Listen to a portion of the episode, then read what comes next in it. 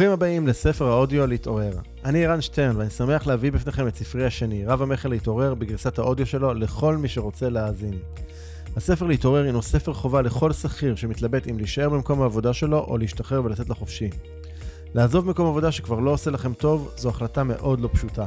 אולי זה השכר שלכם שלא מספק, אולי זה הקידום שלעולם לא מגיע, אולי הערכים של החברה שמעסיקה אתכם כבר לא מתאימים לכם, אולי אתם פשוט מוקפים באנשים חסרי מעוף ואין מקום ליצירתיות שלכם. ולמרות כל זאת, אתם מתקשים לזוז מהמקום, לקום ולעשות שינוי. עד שמגיע הרגע שבו אתם מבינים שזהו, הגיע הזמן לשנות, מספיק, הזמן שלכם הגיע. אז אם גם הזמן שלכם הגיע, הספר הזה נועד לכם. להתעורר יחשוף אתכם שלב אחר שלב לעולם שלם שלא הכרתם, עולם חדש של הזדמנויות עצומות, אשר מאפשרות לכם לחדול מכל מה שלא מתאים לכם יותר, ולחיות בדיוק את החיים שרציתם. הספר מדריך צעד אחר צעד מה אפשר לעשות היום, מחר, וכשנתקלים בקשיים ומכשולים בדרך. יתגלו בפניכם אסטרטגיות, כיוונים וכלים מעשיים ליצירת הכנסות חדשות החל ממחר בבוקר, שאינן תלויות רק במקום העבודה שלכם. ההתפתחות בדרך החדשה תהיה בהירה ומובנת יותר. ואם כבר קיבלתם השראה ואתם רוצים להתעורר לחיים החדשים שלכם ומחפשים את העזרה לעשות את זה, אני מזמין אתכם לתאם איתנו שיחת בהירות. בשיחה הזו נעזור לכם להתמקד ולהבין כיצד לקדם את השינוי בחייכם. לתיאום השיחה ייכנסו לאתר ערנסטרן.co.il/doingchange אני חוזר, ערנסטרן.co.il/doingchange ועכשיו אנחנו נכנסים מיד לפרק. האזנה נעימה.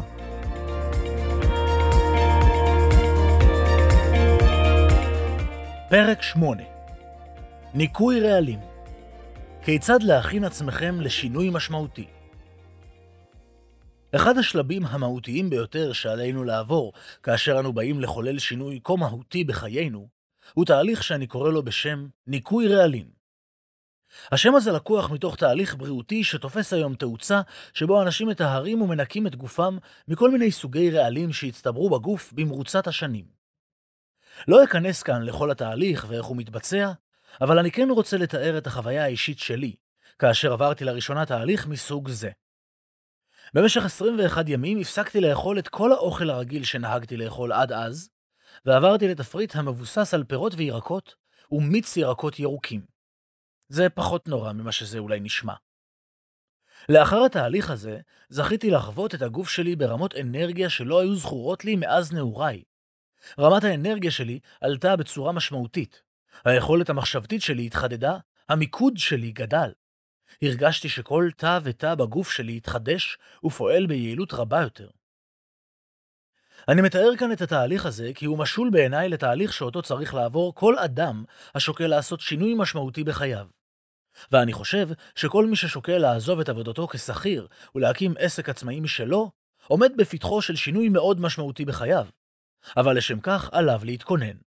וחלק נכבד מן ההכנה הזאת כרוך בכך שעליו לשנות חלקים ניכרים מתפיסת העולם שהורגל לה ופעל על פיה עד כה. למעשה הוא צריך לנקות מהתודעה שלו ומתת המודע שלו אמונות, תפיסות ומחשבות שהן סוג של רעלים שנמצאים בתוכו. בלי תהליך הניקיון הזה, סיכויי ההצלחה שלו יהיו נמוכים בהרבה. אפרט כאן ארבעה תחומים עיקריים שלטעמי נדרש בהם ניקוי רעלים. השפעת סביבה, תפיסות, אמונות ומחשבות, הרגלים, אנרגיה. סביבה חזקה יותר מכוח רצון. הסביבה שלנו היא אחד הגורמים המשפיעים ביותר על ההתפתחות ועל ההתקדמות שלנו. חוסר הכרה בעובדה זו גורם לאנשים רבים מדי לחיות חיי בינוניות ופשרה. לא כי הם בחרו בכך בצורה מודעת, אלא כי הם פשוט לא עשו דבר וחצי דבר לבחון את הסביבה שבה הם נמצאים. כאשר תרצו לחולל שינוי כלשהו, ולא רק את השינוי מהיותכם שכירים לעצמאים ובעלי עסקים, הסביבה שלכם לרוב תתנגד לכך. זה לא קורה בכל המקרים, אבל במקרים רבים מדי זהו בדיוק המצב. כאשר פנינו לשינוי, אחת המשימות המשמעותיות יותר שעומדות בפנינו היא לרתום את הסביבה שלנו לשינוי שאנו עומדים לעבור. לסביבה שלכם, הורים, משפחה, חברים וכולי, יהיה מה לומר על ההחלטות והבחירות שלכם. חשוב לזכור שהם פועלים מתוך דאגה אמיתית וכנה לכם, ולא כי הם רוצים להרע או להזיק לכם. אבל הם ידברו איתכם מתוך הפחדים שלהם ושל האגו שלהם, מבלי לראות ולהבין את מה שאתם כבר יכולים לראות ולהבין, ומבלי שהם עברו את התהליך המחשבתי שאתם עברתם. ישנו סיפור על ילד שהולך עם אבא שלו ועם חמור. הם צועדים ביחד בשדות, והבן, כדי לתת כבוד לאבא שלו, נותן לאבא שלו לרכוב על החמור והולך לצידו ברגל. ואז עובר לאדם עובר אורח ואומר לאבא, איך אתה לא מתבייש שהילד הקטן שלך הולך ברגל? תן לו לרכוב על החמור ותלך אתה ברגל. אז האבא יורד מהחמור, מעלה את הבן על החמור והולך לצידו ברגל. הם ממשיכים ללכת, ואז עובר אדם אחר ואומר לילד, איך אתה לא מתבייש לתת לאבא המבוגר שלך ללכת ברגל? תן לאבא שלך לרכוב על החמור ותלך אתה ברגל. האב ובנו מסתכלים זה על זה ושניהם עולים על החמור וממשיכים בדרכם. ואז רואה אותם אדם נוסף ואומר להם, מסכן החמור, איך הוא יכול לסחוב עליו שני אנשים? תרדו ממנו. האב ובנו יורדים מהחמור והולכים לצידו ברגל. הם ממשיכים במסעם ופוגשים עוד זוג שחולף מולם. הבעל מסתכל על אשתו ואומר לה, תראי איזה שני משוגעים, יש להם חמור והם הולכים ברגל.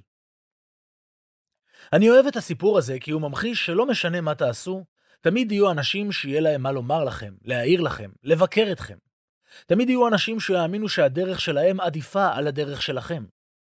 חשוב שתעשו את מה שנכון בעבורכם, ולא את מה שהסביבה שלכם חושבת שנכון בעבורכם. כפי שהבנתם, הסביבה שלנו היא אחד הגורמים החיצוניים המשפיעים ביותר על תהליכי ההתפתחות שלנו, ועל היכולת שלנו להגשים את מה שחשוב לנו. הרחבת המודעות שלנו תאפשר לנו לעמוד בפני ההתנגדויות של הסביבה שלנו לשינויים שאנו עוברים. שני מחקרים מעניינים שנתקלתי בהם בנושא של סביבה ממחישים את העוצמה הגדולה וההשפעה של הסביבה עלינו. מחקר של הרווארד מ-2007 הראה שהסבירות שלך להיות אדם שמן או בעודף משקל גבוהים יותר ב-57% אם מחבר שלך בעודף משקל, וב-40% גבוהה יותר אם בן הזוג שלך או חבר קרוב שלך בעודף משקל. כלומר, עצם הנוכחות שלנו בסביבה של אנשים בעלי עודף משקל משפיעה באופן ישיר על סבירות ההשמנה שלנו. מחקר שנערך בסטנפורד ב-2009 הראה שאנשים שנמצאו בסביבה של יזמים הפכו בסבירות גבוהה יותר גם הם להיות יזמים. זו אגב הסיבה העיקרית לכך שמרבית האנשים הם שכירים, כי הסביבה שלהם היא סביבה של שכירים. לצד חידוד היכולת לסנן ולבחור באופן מודע במה אתם רוצים להאמין ולאילו רעיונות וטענות אתם רוצים להקשיב, כדאי לכם ליצור לעצמכם סביבה חדשה ומקדמת.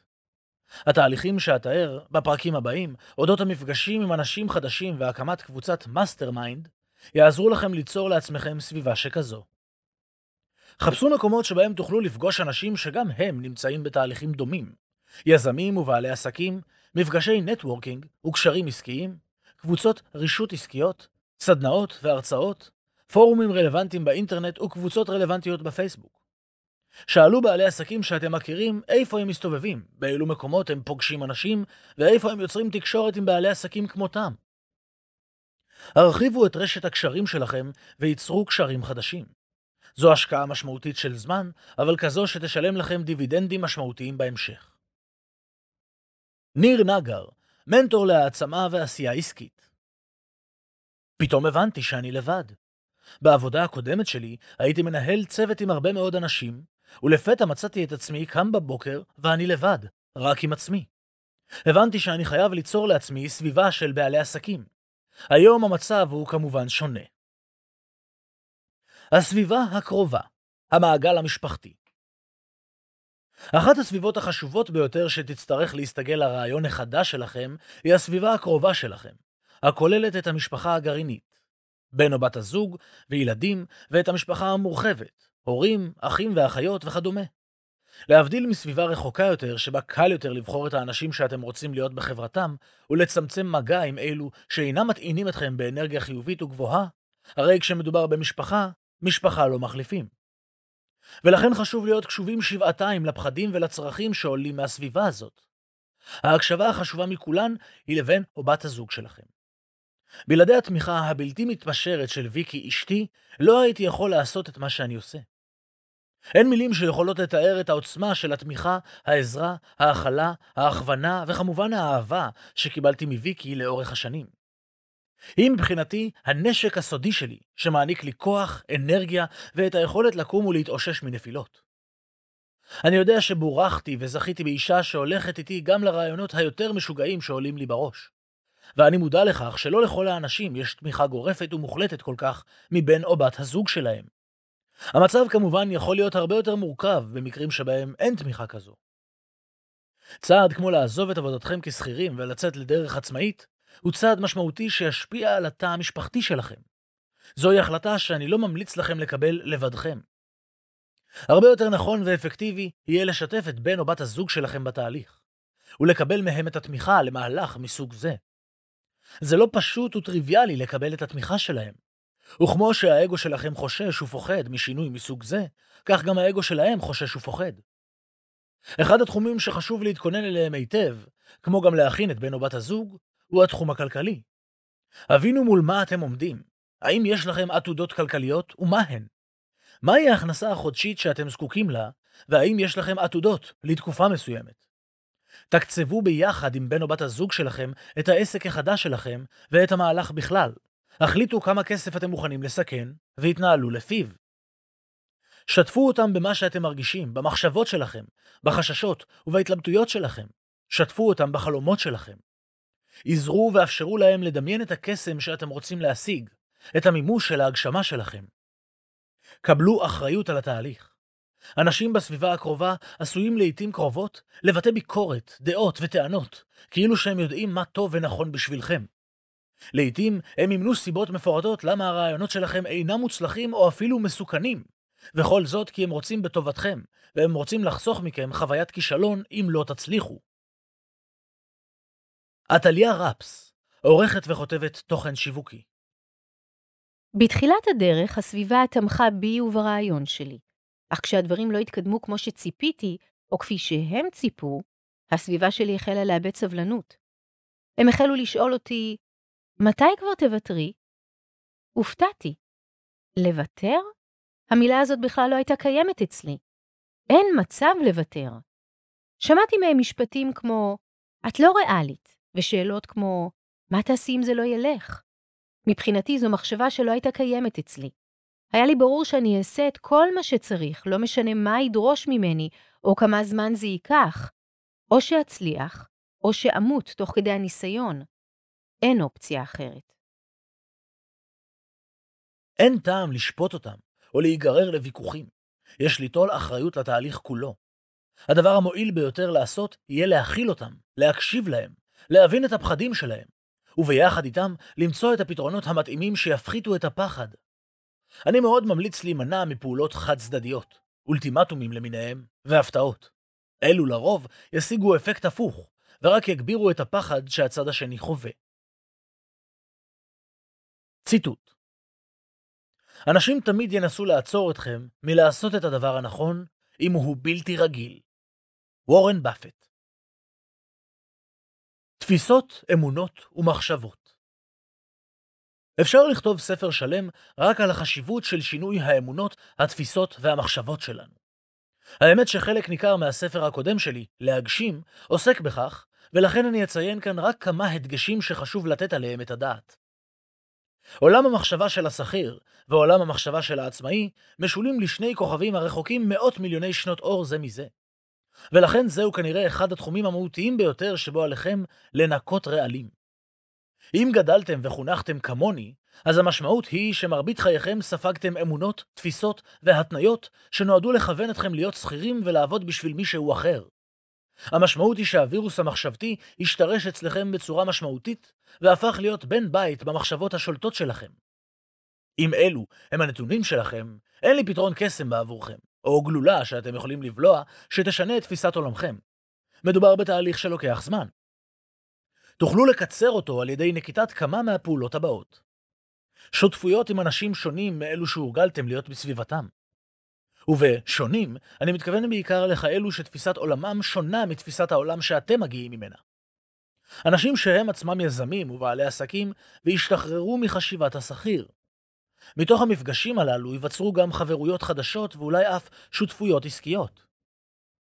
היו חשופים למקורות השראה חדשים, והטעינו את עצמכם בתכנים חדשים ומעוררי מחשבה. ספרים, סרטים, הרצאות, קורסים, סדנאות, ויש שפע של כאלו היום. הדרך לשנות את האמונות והתפיסות שלנו היא על ידי השריה בלתי פוסקת בתכנים וברעיונות חדשים. ככל שתעשו זאת יותר, כך תתרגלו לאמונות החדשות שישרתו אתכם ואת המטרות שלכם. אל תקלו ראש בתהליך הזה, הוא קריטי ונדרש להצלחה שלכם. רק שינוי מחשבתי יביא לשינוי מעשי בתוצאות שלכם. ציטוט אנשים איומים ממלאים את המרחב, לא ניתן לחסל את כולם. חיסול מחשבה אחת ויחידה, זו של כעס, שקול לחיסולם המוחלט. מתוך המדריך ללוחם הרוח, מאסטר שנטי דבה, חכם הודי, 650 לספירה. כעס הוא רק דוגמה אחת לרגשות או לאמונות שאנחנו לא רוצים שינהלו אותנו. אנחנו לא יכולים לשלוט במה שאחרים חושבים או אומרים, אבל אנחנו יכולים בכל רגע לבחור במה אנחנו רוצים להאמין, ואילו אמונות אנחנו רוצים לקבל. כלי נוסף שיכול לקדם אתכם בתהליך שינוי התפיסות והאמונות שלכם הוא שאלות. שאלות הן כלי מצוין להתפתחות. אנטוני רובינס אמר פעם שאיכות החיים שלנו נקבעת על פי איכות השאלות שאנו שואלים את עצמנו. ואני בהחלט מאמין בכך. יש שני סוגים של שאלות שכדאי לשים לב אליהן, שאלות מכשילות ושאלות מקדמות. היכנסו לאתר שלי ותוכלו ליהנות ממאות מאמרים, הרצאות מוקלטות, סרטוני וידאו וראיונות מרתקים שיעשירו אתכם, ימלאו אתכם בהשראה, ובעיקר ישנו את תפיסת העולם שלכם. www.ערנשטרן.co.il שאלות מקדמות מרחיבות את המודעות שלנו ובעצם מקדמות אותנו לעבר מה שחשוב לנו. שאלות מכשילות מעכבות אותנו, כובלות אותנו, ומעניקות לנו את כל הסיבות למה לא לפעול, למה להמתין במקום שבו אנו נמצאים. ישנם כמה סוגים של שאלות מכשילות. למה לא כדאי לי?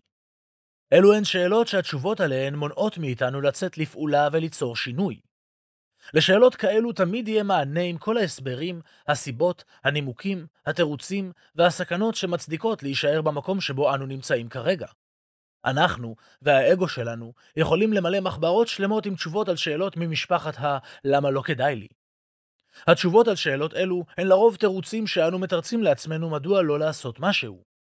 אחד המשפטים היפים שלמדתי מבוב פרוקטור, המנטור שלי, הוא שאם יש דבר מסוכן יותר מתירוץ, הוא תירוץ ממש טוב. דוגמאות לשאלות מסוג זה הן למה לא כדאי לי לעזוב את העבודה שלי? למה לא כדאי לי לפתוח עסק? למה לא כדאי לי לעשות משהו שונה? למה לא לקבוע לי פגישה עם מישהו שאני לא מכיר? מה יחשבו עליי? פעמים רבות כל כך אנו עסוקים במה יחשבו עלינו, ומה יגידו עלינו האחרים. זוכרים את הסיפור על האבא, הילד והחמור? זה בדיוק העניין.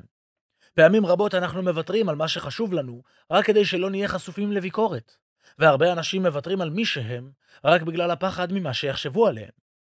אם תאפשרו לשאלה הזאת לצבור כוח, היא תחסל את החלומות שלכם. החיסון כנגד הפחד הזה הוא לפעול מתוך תחושת משמעות גדולה. כשתדעו את הלמה שלכם, תהיה לכם משמעות כזו. ידיעה ודיוק של השליחות שלכם בעולם יספקו לכם את הלמה. מהם הדברים הכי גרועים שיכולים לקרות? שאלה זו חושפת את הפחדים שנמצאים בתת מודע שלנו. קל לזהות אותה, התשובות עליה יספקו תמונה של כל הסיכונים האפשריים. נפסיד הרבה כסף, נפסיד את החסכונות, נחזור להיות שכירים. זאת לא שאלה שמקדמת אותנו, זוהי שאלה שמבטאת את הפחדים עצמם וגורמת להתמקד באפשרויות הכי גרועות. למה דווקא עכשיו? שאלה זו נובעת מהרצון של האגו למנוע שינויים, ולכן היא מניחה ומנסה לשכנע שכעת זה לא הזמן המתאים. זו שאלה קלאסית הנובעת מאזור הנוחות שלנו. כשאנו שואלים את עצמנו את השאלה הזאת, אנחנו מזמינים לחיינו את כל הסיבות וההצדקות שבגללן כדאי להתמהמה. להזכירכם, דחיינות היא אחד ממנגנוני ההגנה החביבים יותר על האגו שלנו. בכל פעם שמישהו רוצה לפתוח עסק, יש לפחות סיבה אחת טובה לכך שזה לא הזמן המתאים. תמיד יש מיתון, האטה בצמיחה, מתיחות ביטחונית, משבר כלשהו, הזמן אף פעם אינו הזמן המתאים. האם אני מספיק טוב במה שאני רוצה לעשות? אולי יש טובים ממני? שאלה זו גורמת לנו להשוות את עצמנו לאחרים. היא בעיקר מפחיתה מהערך העצמי שלנו. כי הרי אין זה משנה כמה טובים נהיה, תמיד יש אפשרות סבירה שנמצא מישהו שקצת יותר טוב מאיתנו, מנוסה מאיתנו, זריז מאיתנו וכולי. אין שום סיבה לשאול את השאלה הזאת. היא לא מקדמת לשום מקום. היא יוצרת הקטנה עצמית שמביאה להשוואתיות מיותרת, ואף לשיתוק וחוסר פעולה. בכל מה שנעשה, תמיד יהיה לנו יתרון בעצם היותנו אנחנו עם הייחודיות שלנו. לא תמיד נוכל למנוע את הופעת השאלות המעכבות. הן נוהגות להופיע פתאום במחשבה, אך אנו צריכים ללמוד לזהות אותן, להבחין בהן ולהסיט אותן כשהן צצות. הדרך למגר אותן היא לשאול במקומן שאלות מקדמות. דוגמאות לשאלות מקדמות מה הצעד הבא, או איך אני יכול להתקדם? כשאנו שואלים את השאלות הללו, אנו מזמנים לנו רעיונות ופתרונות שיאפשרו לנו להתקדם ולהשיג את מה שחשוב לנו. זו שאלה מאוד מקדמת. זו שאלה שמעוררת את היצירתיות שלנו ומגרה להרחיב את המודעות שלנו. האם רעיון זה מקדם אותי, או איך הרעיון הזה מקדם אותי? שאלה זו יכולה לשמש כשאלה חלופית לשאלות מסוג מה יחשבו עליי? כשתפגשו בדרך שלכם מחשבות ורעיונות חדשים שיפחידו אתכם, את האגו שלכם, תבדקו אם הרעיון הזה מקדם אתכם. כי אם כן, תוכלו מיד לשאול שאלות נוספות כמו, אז מה הצעד הבא? מהם הכישורים והיכולות הייחודיים שלי? מה אני אוהב לעשות? מה מעניין אותי? איזה ערך אני יוצר בעבור אחרים? זו שאלה שמרחיבה. אנו מרחיבים את המודעות והתפיסה שלנו ביחס לערך שאנו מביאים לעולם, היכולת שלנו להשפיע ולעזור לאחרים. מי יכול לעזור לי ובמה? יש סביבנו שפע והרבה מאוד משאבים אשר יכולים לעזור לנו להגיע לכל אדם בכל תפקיד ובכל זמן. הכל קיים, פשוט לא חינכו אותנו לבקש משהו בשביל עצמנו. לא לימדו אותנו לבקש, אנחנו לא רגילים, לרוב זה לא נעים לנו. יש לנו הרגל חברתי להיות מנומס מדי. לרוב זה נובע מחוסר הערכה עצמית ומאמונה שלא מגיע לנו לקבל. אחת הפעולות החשובות שהרבה שכירים לשעבר עשו, הייתה להצטרף לתוכנית ליווי עסקית כזו או אחרת. שם הם נחשפו להרבה ידע עסקי חדש, ובעיקר לסביבה של אנשים כמותם, לאנרגיה שמניעה אותם לפעולה, לקבלת עזרה, תמיכה והשראה. ציטוט כולם גאונים, אבל אם תשפוט דג לפי היכולת שלו לטפס על עץ, הוא יאמין כל חייו שהוא כישלון. אלברט איינשטיין הרגלים מקדמים בסופו של יום, אנחנו יצורים המונעים מתוך הרגלים. זה אולי מוזר להסתכל על כך בצורה זו, אבל אחת הסיבות שאנו נשארים במקום העבודה שלנו, גם אם אנחנו ממש סובלים שם, היא כי אנו רגילים לכך. אנחנו רגילים לקום בבוקר בשעה הרגילה, לשתות את הקפה או לאכול את ארוחת הבוקר הרגילה שלנו, ולנסוע לעבודה שאנו רגילים אליה, בדרך שאנו רגילים לנסוע בה. הזכרתי קודם שהאגו שלנו אוהב ודאות וביטחון. הרגלים הם אחד הכלים העיקריים שמשמשים אותו כדי לשמור אותנו בתחום המוכר והבטוח. צריך לזכור שאת ההרגלים שלנו יצרנו בעצמנו, במודע או שלא במודע, אבל זאת גם הסיבה שאנחנו יכולים לעצב אותם מחדש. כל ההתניות שיצרנו עד כה, שאספנו מהסביבה ושירשנו מההורים, מפעילות אותנו בצורה אוטומטית. אנחנו מתפקדים על אוטומט. רוב הזמן אנחנו לא חושבים למה אנחנו מגיבים בצורה שאנחנו מגיבים. מערכת ההרגלים שלנו מתפתחת כדי להקל על החלק המודע של החשיבה והחלק הפחות מודע של התפיסה, שמתמודד עם אין סוף גירויים חיצוניים. המערכת הזאת יוצרת כל מיני הנחות כלליות בנוגע לעצמנו ולגבי העולם, כדי שנוכל להגיב במהירות המרבית, שלא דורשת מאיתנו יותר מדי זמן תגובה. כל הפעולות, האמונות וההרגלים החשיבתיים שלנו מעצבים את ראיית העולם שלנו, והופכים לתפיסות שדרכן אנו פועלים. אם תתבוננו לעומק ההרגלים שלכם, אולי תופתעו לראות שחלק גדול מהם, שאתם מייחסים לעצמכם כהרגלים שלכם, למעשה הם אינם שלכם, אלא הרגלים שירשתם מהסביבה שלכם. ראיתם אחרים וחיכיתם את ההתנהגות שלהם. לפני שנים היה לי הרגל לקרוא את כל העיתונים בכל סוף שבוע. לא נולדתי ככה, זה פשוט מה שראיתי וספגתי בבית הוריי. במשך שנים ראיתי את אבי נוהג כך, ומאיזושהי סיבה בחרתי שהנוהג הזה ישתרש גם בי. רק כאשר הפכתי מודע לכך שחשיפה מוגברת לחדשות ולעיתונים היא לא בהכרח חיובית, הפסקתי לנהוג כך. מודעות היא התנאי הראשון לשינוי. ישנן שתי דרכים טיפוסיות שניתן לשנות את ההרגלים שלנו, התנהגותיים או מחשבתיים. אחת, דרך חוויה רגשית משמעותית.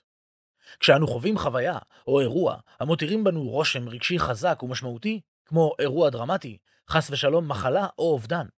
כשזה קורה, אנו יכולים ברגע אחד, בחלקיק של שנייה, לשנות את כל מערכת האמונות שלנו. לצערי אני מכיר לא מעט אנשים שכל תפיסת עולמם וההרגלים שלהם השתנו ברגע אחד בעקבות משבר שחוו. 2. דרך שינון וחזרתיות. אמונה או הרגל הם מחשבה או פעולה שחזרו ונשנו מספיק פעמים כדי להמשיך להתקיים באופן אוטומטי. באותו האופן בדיוק, דרך שינון וחזרתיות, אנחנו יכולים להטמיע אמונות והרגלים חדשים. כלומר, עלינו להקפיד לחזור ולחשוב את המחשבות שבחרנו שיקדמו אותנו למטרותינו החדשות. אם נקפיד לפעול כך בצורה עקבית, תפיסת העולם שלנו תשתנה והרגלי הפעולה שלנו ישתנו. השינוי משכיר לעצמאי, או הקמת עסק מאפס, מחייבת שינוי פרדיגמות והרגלים. אל תצפו מעצמכם לשנות את כל ההרגלים בבת אחת. הדרך הכי אפקטיבית לשנות הרגלים היא לבחור בכל פעם הרגל אחד שרוצים לשנות ולעבוד עליו. נסו להיזכר ביום הראשון שלכם בעבודה חדשה כלשהי.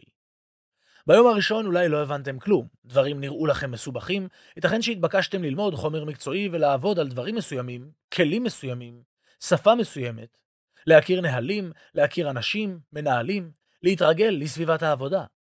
אך ככל שהזמן עבר, נהיה לכם יותר קל. לאחר שנה כבר השתעממתם בתפקיד וידעתם לעשות את התפקיד שלכם בעיניים עצומות. זהו בדיוק התהליך שתידרשו לו גם כאן. כדי להצליח בהטמעת הרגלים חדשים ומקדמים, צריך סיבה טובה. אדם לא משנה את הרגליו אם אין לו סיבה מספיק טובה לעשות כן. מה שנותן לנו סיבה להתאמץ ולהתפתח זה הלמה. המשמעות שנובעת מידיעת השליחות שלנו בעולם, השליחות שנותנת משמעות. ציטוט מי שיש לו מה שלמענו יחיה, יוכל לשאת כל איך. ניטשה אנרגיה גבוהה תמיד מנצחת. כולנו מכירים את המושג אנרגיה מתחום הפיזיקה.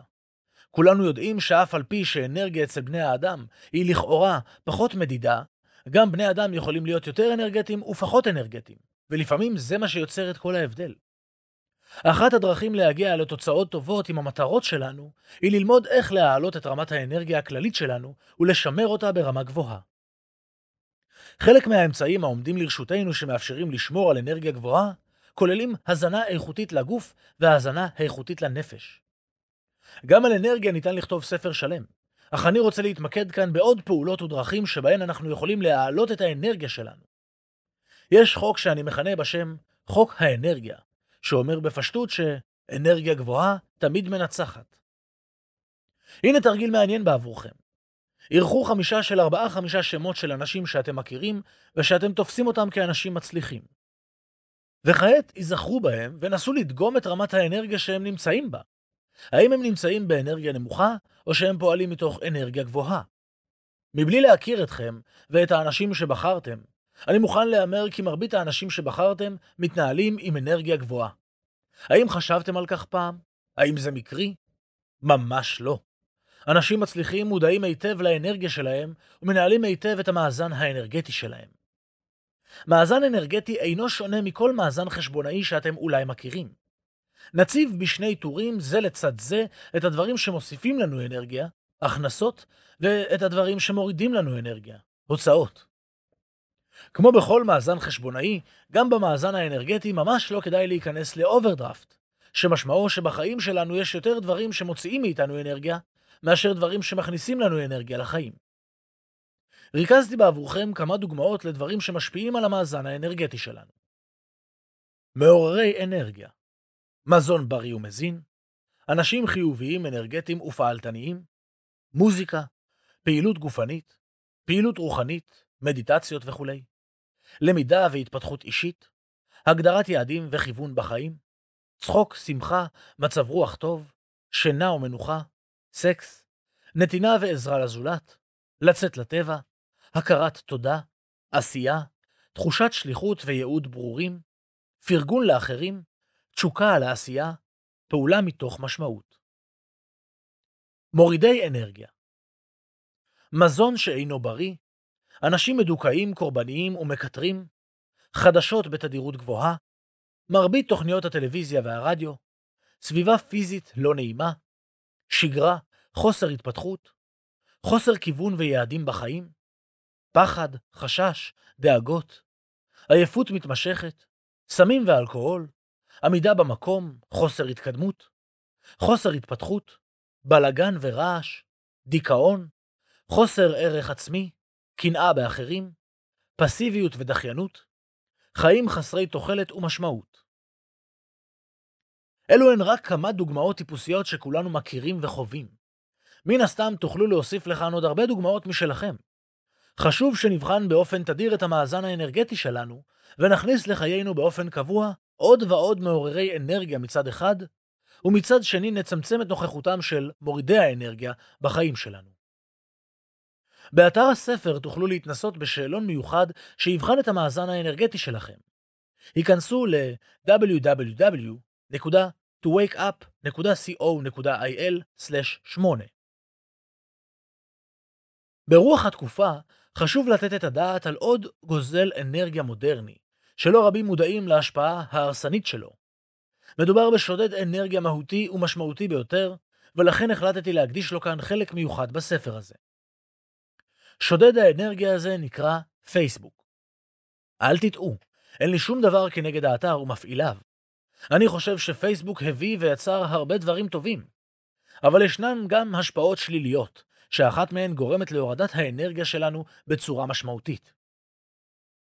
בעידן הפייסבוק, אם נשפוט את החיים על פי מה שאחרים מפרסמים בפייסבוק, נראה שכולם מצליחים, כולם מתקדמים, כולם אוכלים במסעדות עילית, יוצאים בכל שני וחמישי לחופשות מהממות, מוקפים בחברים מגניבים, מגדלים משפחה מאושרת ומתוקתקת, חיים עם בן או בת זוג יפים, עושים כל היום רק את מה שהם רוצים ואוהבים, חווים הצלחה לאחר הצלחה, ומשתפים בכל רגע בתובנות משנות חיים. פייסבוק מציג לנו תמונת עולם ומציאות מסולפת שגורמת לנו להסתכל על אחרים ולהשוות את מצבם הנפלא למצבנו הפחות נפלא. זוהי תמונת מציאות שגורמת לרבים לקנא או לחוש פחותי ערך, ולחשוב שהאחרים יותר מוצלחים, מצליחים ומאושרים מהם.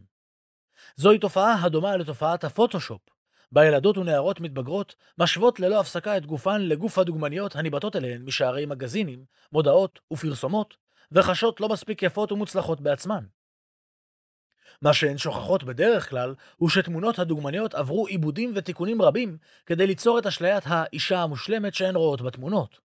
כך שאין קשר אמיתי וממשי בין המציאות ובין התמונה שניבטת מולן. גם פייסבוק מציג לנו מין מציאות פוטושופ כזו. נדיר למצוא בפייסבוק פוסטים של אנשים שכותבים כמה קשה להם, ומשתפים בכנות בהתמודדויות שהם חווים ובאתגרים שניצבים מולם.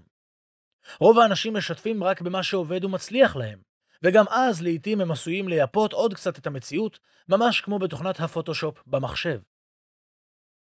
אל מול השפע הבלתי נדלה של אין ספור רגעי ההצלחה המופגנים בפייסבוק, האגו שלנו, שכל הזמן משווה ושופט, עשוי לדחוק אותנו עוד יותר לפינה, כך שנרגיש עוד יותר קטנים וגרועים ביחס לאחרים. ההמלצה שלי היא לזכור שעל כל פוסט של רגע מוצלח שאתם רואים, היו צריכים להיות לפחות 4-5 פוסטים על ההתמודדויות, הקשיים והאתגרים שקרו בדרך אל אותה הצלחה שלא פורסמו. אנשים מסתכלים על התוצאה הסופית, ושוכחים לראות את הדרך שאנשים עשו כדי להגיע לאן שהגיעו. עתליה רפס, עורכת וכותבת תוכן שיווקי, הייתה בת 27 כשהשתתפה באחת מתוכניות הליווי שלי. לפני שהצטרפה לתוכנית, היא החליטה להקים עסק והתפטרה מהעבודה שלה. לא היה לה ידע מקדים בתחום העסקי ולא ניסיון רב, ועדיין לא היה לה כיוון מוגדר לעסק שהיא רוצה להקים. מרבית האנשים בסביבה שלה היו שכירים. כחלק מתהליך ההכנה שלה לקראת היציאה לעצמאות, היא החלה לחסוך כסף. היא חישבה מהו הסכום שיאפשר לה לתפקד למשך תקופה ללא הכנסות גבוהות ועקביות, ומהם מקורות ההכנסה הנוספים שעומדים לרשותה כמו חסכונות, דמי אבטלה, פיצויים וכספים שקיבלה מהמשפחה שלה.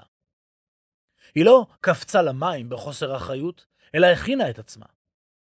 היא החלה לבחון את ההרגלים שלה, ודי מהר היא הבינה שהיא צופה יותר מדי זמן בטלוויזיה, ושהרגל זה מונע ממנה לעשות דברים פרודוקטיביים שיקדמו אותה ואת העסק העתידי שלה. היא התנתקה מהטלוויזיה וביטלה את מנוי הכבלים שהיה לה. בזמן שהתפנה לה, היא החלה לקרוא יותר ספרים, האזינה להדרכות, להרצאות ולידע חדש. כל אלו הרחיבו וחיזקו את התודעה שלה, והעלו את רמת המודעות שלה. כשהצטרפה לתוכנית הליווי שלי עם עוד 29 אנשים, הם הפכו להיות הסביבה הכי תומכת שלה, סביבה שמפרגנת לה, עוזרת לה כשצריך, וזמינה בעבורה תמיד במהלך כל תקופת הליווי ועד היום. בשלושת החודשים הראשונים בתוכנית, היא נפגשה עם יותר ממאה בעלי עסקים ויזמים. היא שיתפה וכתבה על החוויות שלה מהמפגשים הללו בפורום הסגור של חברי הקבוצה. היא שיתפה במחשבות ובחוויות שלה, והחלה לקבל פידבקים על כישרון הכתיבה וההתנסחות שלה. אנשים החמיאו לה על סגנון הכתיבה שלה ואיכויותיו, דבר שלא הייתה מודעת לו, כי לקחה אותם כמובן מאליו. היה זה משהו שאחרים התקשו לעשות, ולה היה קל ומהנה. החברים בקבוצה החלו לבקש ממנה עזרה בכתיבת הטקסטים שלהם. לאחר כחודשיים נוספים כבר היה לה כיוון לעסק שלה, כתיבה שיווקית. בחודשיים הראשונים היא מצאה שני לקוחות ראשונים ללא תשלום, והכינה להם תכנים שיווקיים. היא הבינה שיש לה כישרון כתיבה, אך שחסרים לה עדיין ניסיון, שיטות וכלים שיווקיים נוספים. היא החלה ללמוד, הלכה לכנסים, להרצאות, למדה ויישמה. עתליה כתבה, שיווקה את עצמה, ובעיקר התנסתה בסוגים שונים של פעולות. חלקן היו אפקטיביות יותר, וחלקן לא אפקטיביות כלל. היא החלה לפרסם בלוג עם קטעים שכתבה. היא יצרה שיתופי פעולה, חלקם הצליחו, וחלקם לא הצליחו כלל, והמשיכה לכתוב. עוד לקוחות הגיעו, הפעם בתשלום. היום היא עורכת וכותבת תוכן בעבור בעלי עסקים וחברות, עם כישרון הכתיבה שתמיד היה לה, אך היא כלל לא הייתה מודעת לו. עתליה בעיניי היא דוגמה נפלאה למי שקיבלה אחריות ממשית על חייה, עשתה עבודת תודעה עקבית ומשמעותית, יצאה לפעולה מהירה, בלי לפחד לנסות, לטעות, ובעיקר בחרה להיכשל קדימה. לצאת לפעולה בחנו את הסביבה שלכם. ציינו מי הם האנשים שנמצאים הרבה במחיצתכם, וחלקו אותם לשתי קטגוריות, אלו שמטעינים אתכם באנרגיה, ואלה שמורידים לכם את האנרגיה. החליטו כיצד תפעלו מעתה ליד כל אחד מאלו שמורידים לכם את האנרגיה. האם יש דרך לצמצם את השהייה שלכם בחברתם? יצרו לעצמכם רשימה של מקומות שתוכלו לפגוש בהם אנשים הנמצאים ועוברים תהליך דומה לזה שאתם עוברים. קורסים וסדנאות, מפגשי נטוורקינג, פורומים רלוונטיים, קבוצות פייסבוק וכדומה. החלו לבקר במקומות הללו. התחילו להיות מודעים לחשיבה ולשאלות שעולות בכם, האם אלו הן שאלות מכשילות או שאלות מקדמות. עברו על רשימת השאלות המקדמות בעמוד 179 והתחילו לענות עליהן. הורידו מאתר הספר את שאלון המאזן האנרגטי ומלאו אותו. לאור התוצאה שתקבלו, בחנו אילו מדכאי אנרגיה אתם רוצים להוציא מחייכם ואילו מעוררי אנרגיה אתם רוצים להוסיף להם. היכנסו לאתר הספר בכתובת www.towakeup.co.il והורידו בחינם את חוברת העבודה הנלווית לספר עם התרגולים המעשיים על מנת ליישם את מה שאתם קוראים.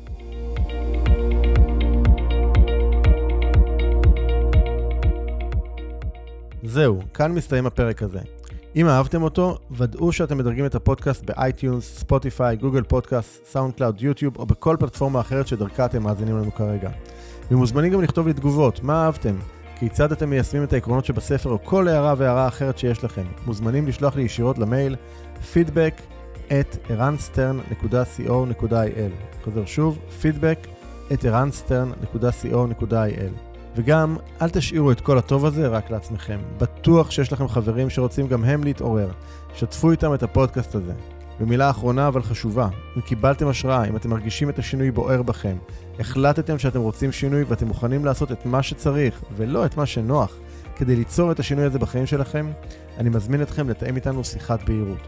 בשיחה הזו נעזור לכם להתמקד ולהבין כיצד לקדם את השינוי בחיים שלכם. לתיאום השיחה ייכנסו לאתר ערנסטרן.co.il/doingchange ערנסטרן.co.il/doingchange אני רן שטרן, שמח שהאזנתם ונשתמע בפרק הבא.